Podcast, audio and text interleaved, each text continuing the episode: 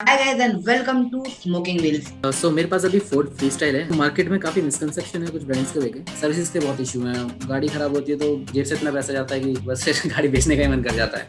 वो इम्पैक्ट मुझे पता है कि वो स्विफ्ट नहीं झेल पाती या फिर बलिनो नहीं झेल पाती। People don't understand the well the good cars in India.